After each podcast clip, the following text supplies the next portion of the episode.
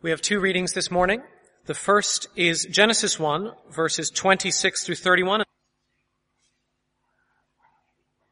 Then God said, Let us make man in our image, in our likeness, and let them rule over the fish of the sea and the birds of the air, over the livestock, over all the earth, and over all the creatures that move along the ground. So God created man in his own image. In the image of God he created him, male and female. He created them. God blessed them and said to them, Be fruitful and increase in number, fill the earth and subdue it, rule over the fish of the sea and the birds of the air and over every living creature that moves on the ground. Then God said, I give you every seed-bearing plant on the face of the whole earth and every tree that has fruit with seed in it. They will be yours for food and to all the beasts of the earth, and all the birds of the air, and all the creatures that move on the ground, everything that has the breath of life in it, I give every green plant for food. And it was so. God saw all that he had made, and it was very good. And there was evening, and there was morning, the sixth day. Our second reading will be Colossians 1, and I'll be reading verses 1 through 14. Colossians 1. Paul, an apostle of Christ Jesus by the will of God, and Timothy, our brother. To the holy and faithful brothers in Christ at Colossus, grace and peace to you from God our Father. We always thank God, the Father of our Lord Jesus Christ, when we pray for you, because we have heard of your faith in Christ Jesus and of the love you have for all the saints the faith and love that spring from the hope that is stored up for you in heaven and that you have already heard about in the word of the truth, the gospel that has come to you. All over the world, this gospel is bearing fruit and growing, just as it has been doing among you since the day you heard it and understood God's grace in all its truth. You learned it from Epaphras, our dear fellow servant, who is a faithful minister of Christ on our behalf, and who also told us of your love in the Spirit. For this reason, since the day we heard about you, we have not stopped praying for you and asking God to fill you with the knowledge of His will through all spiritual wisdom and understanding. And we pray this in order that you may live a life worthy of the Lord and may please Him in every way, bearing fruit in every good work, growing in the knowledge of God, being strengthened with all power according to His glorious might so that you may have great endurance and patience and joyfully giving thanks to the Father, who has qualified you to share in the inheritance of the saints in the kingdom of light. For he has rescued us from the dominion of darkness and brought us into the kingdom of the Son he loves, in whom we have redemption, the forgiveness of sins. This is God's word. Let me add my welcome to Matt and uh, say it's very good to have you with us, whether you're visiting or not. A happy new year to you. It's very good uh, and we'd like to welcome you here this morning. Uh, we are, as Matt said, beginning this morning a series in the book of Colossians, and uh, we'll be considering that at second reading, Colossians chapter 1, verse 1 to 14, uh, together this morning. Why don't I pray for God's help as we begin?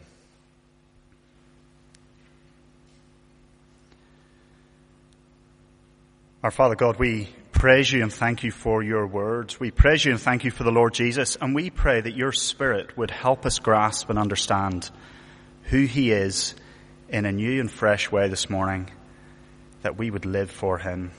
We pray in Jesus' name. Amen. Now I want to begin by, uh, by asking you a question, and it might sound like a strange question, and the question is, where do you live? Where do you live?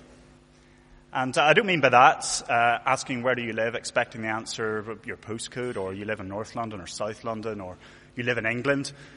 No, I'm, I'm asking the question, where do you live spiritually speaking? And that's an even stranger question. How do you even begin to answer that kind of question? That's a hard question to answer, maybe even if you're a Christian or a, you wouldn't call yourself a Christian here this morning. Where do you live spiritually speaking? Well, I want to give us the tools to be able to answer that question and to persuade us that that is the important question for us to ask and answer this morning. Because this book of Colossians, it, will say it's a defining question for whether or not you're fruitful as a human being. It's a remarkable claim. Now, I take it we believe that the circumstances that uh, we live in, that we find ourselves in, the job that we live in, the place that we live, well, it makes a big difference. It has a big impact on whether or not we flourish or not. So a few weeks ago, we we remembered, didn't we, with the uh, the death and the memorial and the burial of Nelson Mandela. We remembered uh, his radical change in circumstances that he helped to bring about, but we remembered what a difference it made from the days when he was in prison, the days when he was on Robben Island. I reread a little snippet uh, of his book, Long Walk to Freedom.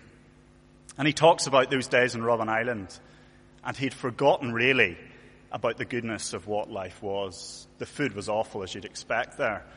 And then there was one month when, uh, when they were understaffed in the kitchens, and, and, more political prisoners started to go into the kitchens and uh, serve and prepare the food. And Mandela talks about how they began to, little by little, taste real vegetables, taste meat, used to appear in their stews. And he said that we just realized that this was the good food that we should have been eating for years.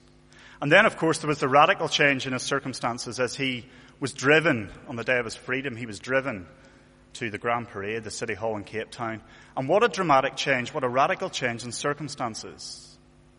And of course, there might be little so dramatic as that in our own lives, but uh, Jason spoke earlier of boys in Battersea who have no fathers and think of the dramatic change that has, the impact that has on the circumstances of your life. And there's something, isn't there, about a, about a new year, which brings into focus the circumstances that we live in and the circumstances that we'd want to change, the circumstances maybe that we regret living in. And we've got all sorts of hopes for new circumstances. But in this letter, the Apostle Paul wants us to bring to the foreground this question of where do you live? What are your circumstances, spiritually speaking? He wants to, to bring that to the very, very center of our thoughts. Now, it is a strange question, where do you live, spiritually speaking? And it used to be that there was only one answer you could give to that question. To the question of where do you live, spiritually speaking, you had to say, I live in the world. Not, uh, not the world in the narrow sense of planet Earth, where we breathe oxygen, but, but the world in the sense of an order of things run according to certain principles. And that's what the apostle Paul means by the word world in this letter. He describes it as a dominion of darkness in chapter 1 verse 13, do you see? It's a realm, an order of things, run according to certain principles. And it used to be that, that every human being lived in this order, under this dominion. But I began by asking, where do you live, spiritually speaking? Because now there's another answer that's possible to give to that question. Some people live in the world, but it's now possible for, for other people, for some people to live under a different order of things, what Paul describes as in Christ, in Christ. So in chapter 1 verse 13, Matt mentioned it at, at the beginning, it tells us about a transfer. Some people have been transferred from, from being one, under one spiritual authority, one realm, to Christ, alive in a different realm, in Christ. And so that's why at the very beginning of this letter, chapter 1 verse 2, Paul begins and he says, he greets the holy and faithful brothers in Christ. And the, uh, the surprise today is that, that according to Paul, this is the whole answer of what it is to be fruitful, truly in the deepest sense. That it's the only answer to being fruitful as a human being. Now that, uh, that I take it as controversial. So uh, if you wouldn't call yourself a Christian, this, in a sense, runs counter, really counter, to what we might think. For if we don't follow Christ, well, well, the whole premise of our life is that it's possible to live a fruitful, uh, significant life in the deepest sense without having Christ at the center. And yet the apostle Paul would say that in the deepest sense, that's not true. That cannot be true. That unless your fortunes are tied to, to Christ, that you cannot live the most fruitful life as a human being that you could. But uh, this letter was penned to Christians, those who would call themselves Christians, who followed Christ, because they and we need convincing that Christ, living in Christ, is the whole answer. Is it not the case that probably the circumstances, the sadnesses in which we find ourselves living have more of an impact, we feel that, have more of an impact than living in Christ. And so we need persuading too that this is the whole answer Well, we begin to get that answer in verses 3 to 8. Come with me to those verses. Where we see there, and Paul wants us to notice, that it is the hope that you heard, that you already heard, that makes you fruitful. What we're doing in verses 3 to 14 is we're listening to a man retell to these Christians what he prays for them. But he's not just filling up space until he gets to the heart of, his, of the letter in his argument. No, he chooses his words really carefully. As he retells his prayer to them, and as we overhear that, he wants us to grasp something. In verses 3 to 8, he singles out for them the one source of their growth. Do you see that? In verses 3 to 8, as we look at those verses, there are three things that are important, three things that are there. The first is uh, the idea of fruit, of growth. So there's fruit sprouting everywhere, growth coming everywhere, growth spreading, fruit. There's uh, the hope mentioned once in verse 5, but it's critical.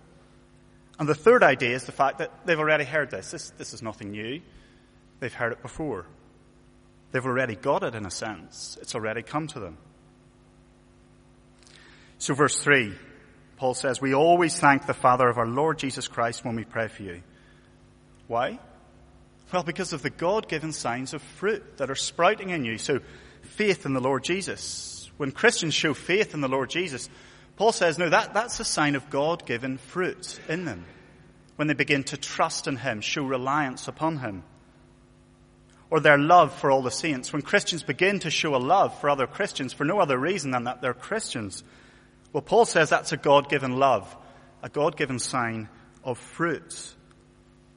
And this fruit comes from only one place. It comes from the hope of verse 5.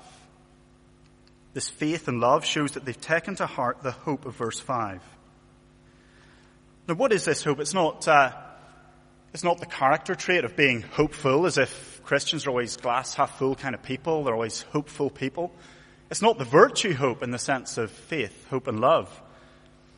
No, here it's something solid, concrete. It's objective. It, it's substantial. It's stored up for you, he says, in heaven.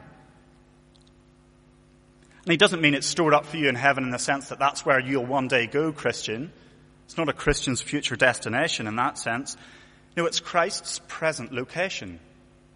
Your hope, this hope, is stored up for you in heaven because that's precisely where Christ is, and your hope is tied to Him. Well, how does this hope produce fruit? Well, do you notice in, in verse 6 that uh, you come into contact with this hope in a very unflashy way. You hear a spoken message that's reliable, ultimately, because it's appointed by God Himself. That's how it happened for the Colossians. They heard about it in the word of truth, the gospel that came to you. That's how it happened for every Christian person here. We came into contact with this hope through a spoken message, a reliable message from God. And do you see in verse 6, what, what Paul wants them to know is that, that this hope is prolifically fruitful. It's like mobile life. Everywhere it goes, it produces fruit. All over the world, this gospel is bearing fruit and growing, just as it has been doing among you since the day you heard it and understood God's grace and all its truth. Wherever it goes, it produces fruit. It can't help but produce fruit. It's inevitably fruitful. It's prolifically fruitful we had that passage from Genesis 1 read because fruit and fruitfulness, from Genesis 1 to the end of the Bible, it's the most basic Bible word and image for human beings living as they were meant to live, being as they were meant to be, doing what they were meant to do, thriving as they were meant to. And Paul says that this fruitfulness is all down to this hope.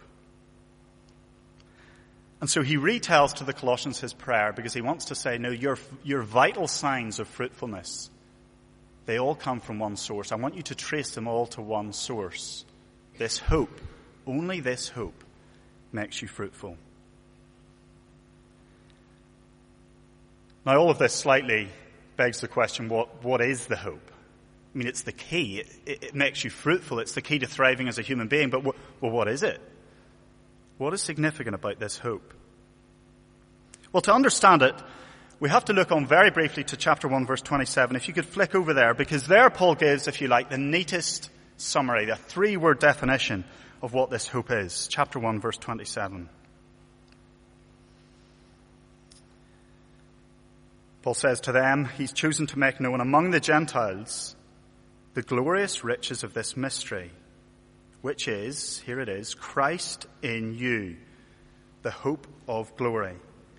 Christ in you. So this message, this message, this hope is so critical and so important because of who it joins you to. Because of, of who it affiliates you with, with Jesus Christ. And so only this hope is fruitful because in a sense only Jesus Christ brings this fruitfulness. I want to just pause for a moment and just, just register what Paul is saying and, and how it runs counter to everything we've been trained to avoid in life, which is to put all our hopes in one place and, is to, and to expect one thing to be the key to our thriving. It runs counter to, to everything we've been ever told in life. So if, uh, if you've ever gone to a careers advisor, if you've ever given careers advice yourself, of course you say the, the diverse CV, the one with lots of different experience, not single experience, but multiple experience. Well, that's the good CV. That's the rounded CV. That's the rounded candidate. And so we encourage people, don't we? We say, um, get some experience over here. It might be useful then to, to maybe work for this person. That will be helpful in the future. And then maybe do a secondment here and get some experience there and, and, and and get a broad range of experiences, and that way you'll be a rounded candidate. That's the advice we give. Any investment advisor worth their salt will, will say, you don't put everything in one investment, however much you think it's going to pay off. Know, diversify. And of course, that way it reduces risk. So we say, no, think of multiple sources. The answer is diverse, it's, it's plural. And that's really the case, surely, in the spiritual realm. I mean, surely when we say, now, if you're going to know what it is to be spiritual truly, well, you've got to be open, haven't you? You've got to be open to all sorts of different influences. And so it's the height, surely, of, of arrogance and of narrow-mindedness to say that, you spiritual fruitfulness, and in the deepest sense, human fruitfulness comes from one source and from one person. It runs counter to, to everything we've ever been told. And Paul says that this hope is fruitful because this Jesus Christ is ultimately the fruitful person. Now, I'm sure that as I say that, there'll be people here who, who don't instantly know why, why Christ and being joined to Christ should be the whole answer, why he's all important and all encompassing. And in a sense, it, it was hidden from the world for a long time. For generations, it was hidden from the world. Even the Jewish people of the Old Testament, who, who if you like, were given the job of, of keeping this hope warm, looking forward to a Christ figure to come, they were looking for his arrival. Even they didn't grasp the full significance of who this Christ was and is. And then the mystery that was hidden for generations was revealed. It was revealed. And this was the mystery that the universe, that the whole world, that everything that you can think of, seen and unseen, actually exists for one person. It's been made for one person Jesus Christ. He is the most prized person there is. The mystery, when it was revealed, made clear that God the Father is determined, He is insistent that His Son, Jesus Christ, should be the first person in the universe. So He ensured that, that Christ made everything, that there'd be nothing that wasn't made by Him, so that there was nothing that didn't belong to Him. Everything, seen and unseen, He'll say this in verses 15 to 20. We'll come to it much more next week. Has been made by Christ. And because he made it, the universe belongs to him. And not only was everything made by him, but everything was made for him. So my, uh, my great great grandfather, even if he didn't know it, he was made by Christ for Christ. My colleagues, your colleagues, have been made by Christ for Christ. You and I have been made by Christ for Christ. And he's not only the, the first person in the universe, but he's actually this letter will say, the full person in the universe in the sense that he is the mature person. God has filled all his godness into Jesus Christ. He is the, the first person and he's the full person. Chapter 1 verse 19 says, For God was pleased to have all his fullness dwell in him, that is Christ. All the godness of God dwells in one bodily person in Jesus Christ. He's full of God's goodness. So as we come back to verses 1, or chapter 1, verses 3 to 8, we see that this hope makes us fruitful, ultimately because it joins us to the full person in the universe, the mature person, the person in whom are all the resources to be fruitful. And we need to be uh, convinced of this, for it's a bold idea that life in the end is a simple matter of being nourished from one source, being joined to one person. And so we come now to verses 9 to 12. Come with me to our second point. And I've summed it up on, on our sheets as in every way. This hope makes us fruitful in every way. It can be the complete answer to how we are fruitful because it produces complete growth. Now, in verse 9, I don't know if uh, you noticed as it was read, but it, but it actually begins with a surprise because it begins with words that we would never really use. Paul writes to Christians who are doing very well. He hasn't met them. No, he only knows them through Epaphras, this messenger. He probably heard the gospel under Paul in Ephesus, then went back to Colossae and planted that church. And now Paul writes to these Colossians, but he's heard news of them and they're doing really well. They're really fruitful believers. And what does Paul say in verse 9? For this reason, since the day we heard about you, we've not stopped praying for you. Those words are a bit puzzling to our ears, aren't they? Surely we would have written it like this. Dear Colossians, I'm really glad to hear from Epaphras that you've heard the gospel now. You're bearing fruit. You're showing signs of doing well as Christians. And, and now I'll move on to pray for all the people who haven't heard of Jesus Christ. That's my urgent mission. But when Paul, when Paul hears that they've grasped this hope, well, he starts to pray urgently and constantly for them.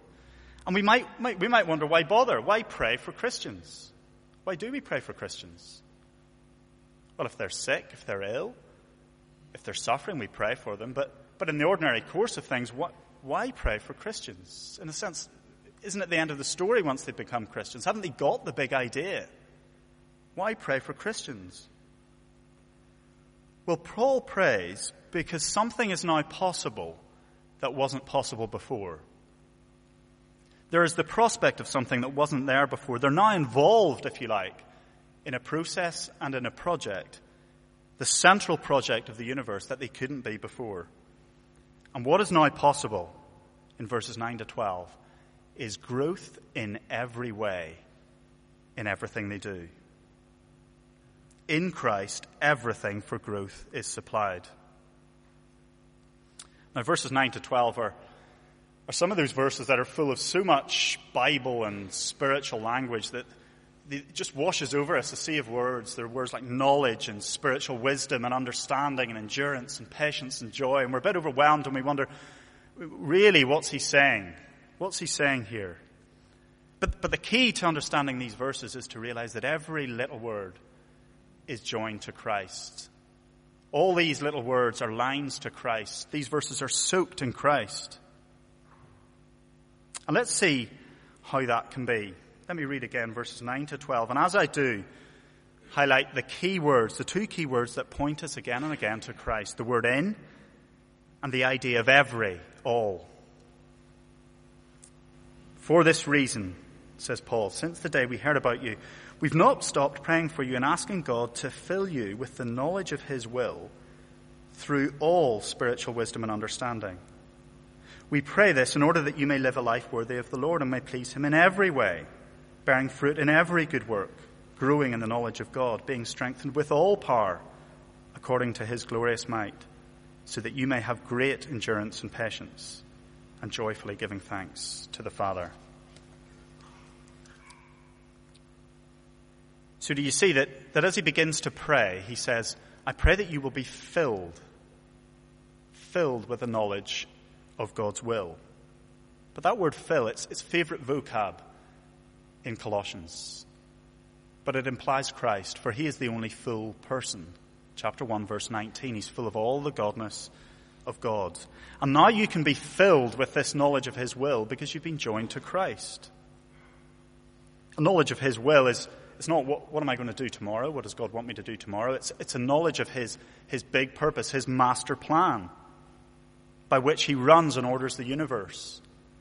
And Paul says that it's now possible to be filled with a knowledge of that, to grasp that, because you're joined to Christ. We've seen already, Christ is at the very center of God's purpose and plan, that Christ be seen publicly to be the first person in the universe. And you can't, you can't guess that. You know, you can't think really hard and think, well, what is God's will? What's his master plan? No, Paul continues to pray that they would have all spiritual wisdom and understanding. You need access to spiritual wisdom and understanding to understand that. And Paul says that is now possible. It is now possible, if you like, to, to grasp and understand God's blueprint for the world. That's what his wisdom is, his, his master plan for the world. Because you've come to Christ. Chapter 2 verse 3 will say, In Christ are hidden all the treasures of wisdom and understanding. So of course the Christian joined to Christ can now receive all the resources of wisdom and understanding to understand and grasp God's master plan in Christ. And what's the purpose of this wisdom? Verse 10. Well, it's not to make you clever. Wisdom's never got that purpose. Wisdom is always about living well in God's word according to his blueprint. So it's no surprise, verse 10. Paul prays this in order that you may live a life worthy of the Lord, that you may please him in every way. Now that, uh, that sounds to us noble and sacrificial. Live a life worthy of the Lord. But actually, that phrase, live a life, well, it, it's an everyday thing. It's about doing the messy, complicated stuff of life, but being able to do any of it and all of it in a way that's worthy of the Lord. So somehow it's possible that, that in the, the messiness of life, in the small and the trivial tasks of life, to actually do them in a way that will be fruitful. So they may seem trivial, but actually they can, they can lead to fruitfulness. That's what Paul's saying. Now this, this, this I think is radical because if I could just pause for a moment, we, we usually think that, that the job that we live in or the marriage that we live in, the circumstances that we live in or, or wished we lived in, or maybe the circumstances that we regret having lived in, we, we think that those ultimately define whether or not we're fruitful. And maybe at, the at the beginning of this year we said, yeah, I want to change those circumstances. I wish those circumstances were different. But Paul's saying something radical because in verse 10 he assumes that, that if we're in Christ, every circumstance of life, even in the midst of unpromising circumstances, if we're joined to Christ, then every act and thought can, in a deep sense, be fruitful, can grow us because of verse 10. Christ is so charged, full of everything fruitful, knowledge, wisdom, power, strength. If you're joined to Him, anything and everything done in Him can bear fruit. Well, do you see verse 10 that what that means is not the end of a story, but the beginning for the Christian? It means that you look different. Paul says, verse 10, that, that they might grow in the knowledge of God. It Sounds like we've just, uh, we've just come full circle, doesn't it? Verse 9, he talked about the knowledge of God's will. And now we're on to the knowledge of God. But this knowledge in verse 10 is knowledge of God. And, and in Colossians, that means that you begin to look like God. It's about bearing his image. It's about doing what humans were made to do. The extent to which you look like the Creator who is Christ. And Paul says that, that growing in the knowledge of God means that you change by the process of verses 9 and 10 into someone who looks more and more like Christ, who is the Creator God. So this is ultimately why this hope, it's not a minority interest, it's not, it's not something on the side, this growth in Christ. Paul wants to put it at the very, very center of our lives and our thinking. And Paul says that this is all now possible all this growth, this comprehensive growth, even in unpromising circumstances, humanly speaking, it's possible because we now live somewhere else, spiritually speaking, if we're Christians. And then in verses 13 to 14, come with me. This is where Paul lays out how they have changed and how we, our circumstances have changed, spiritually speaking. We now live in a different place. The reason the hope makes you fruitful in every way is that it joins you to the Son who is Christ. It places you within the realm of the Son. Where you live, spiritually speaking, changes everything. Now, you might have, uh, you might have seen this illustration or been familiar with it. But uh, suppose, shall we say, that uh, I put this bit of paper in this book. It's fair to say that wherever this book goes, the piece of paper goes. Whatever's true of the book is now true of the piece of paper that's in it. If I put this in water, well, the paper gets wet. The paper is in water. Everything that's true of this book becomes true of this piece of paper. And all Paul's talk in this letter of being in Christ comes down to verse 13 that there has been a transferal for the Christian. This is what it means to be a Christian, become a Christian. It is to be transferred from what he describes as the word, the dominion of darkness, an order of things, and to be placed in a different realm in Christ. And we've seen something of who Christ is, of what he is. And so for the Christian person to be found in Christ, to be placed in Christ, means that that what is true of Christ is now true of them. His biography is their biography. His biography is our biography if we're a Christian. And one of the things that's found in Christ is redemption, forgiveness of sins. Verse 14. Paul can't help wax about what comes to you when you're transferred into Christ, when you become so affiliated with Him that it's true to say that you live in Him under His authority redemption, forgiveness of sins, because Jesus died a death that pays the penalty for sin. And so if we're joined to Him, if we're in Him, then the benefits of that death become ours. We're found in Him.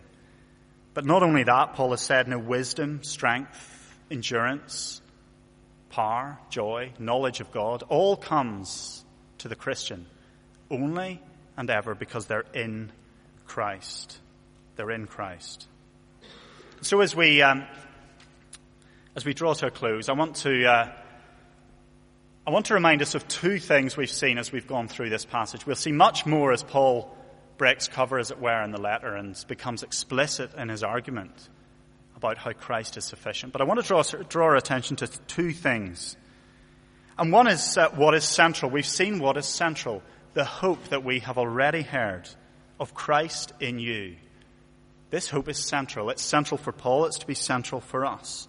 And the reason that it's the whole of the answer for us is because Christ is the whole of the answer for God's purpose and plan. Christ is central. And so this hope that joins us to him must be central for us. But it's central because he is comprehensive. In him, all the resources for comprehensive growth are found.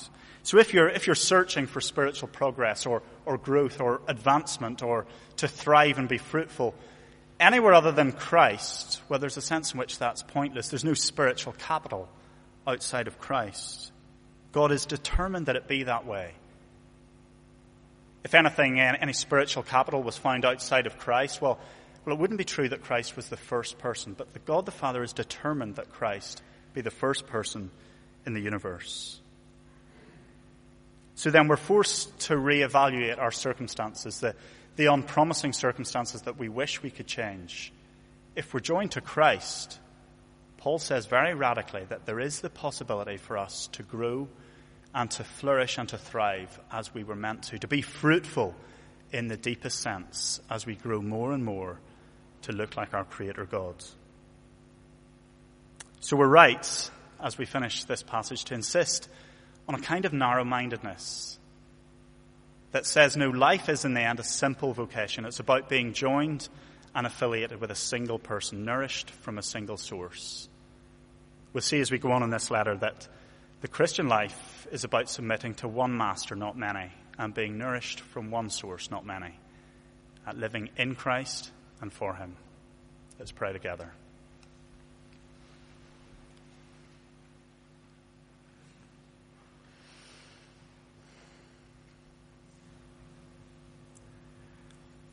Our Father God, we thank you that for those of us who are Christians, we can say that we have been transferred from the world, from a place of darkness and a desperate place to be in Christ and to receive all that He has, to receive all His benefits. We thank you particularly for that redemption, that forgiveness of sins that comes to us in Him.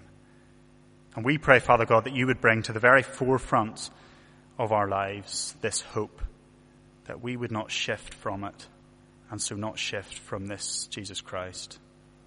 And we pray it in his name. Amen.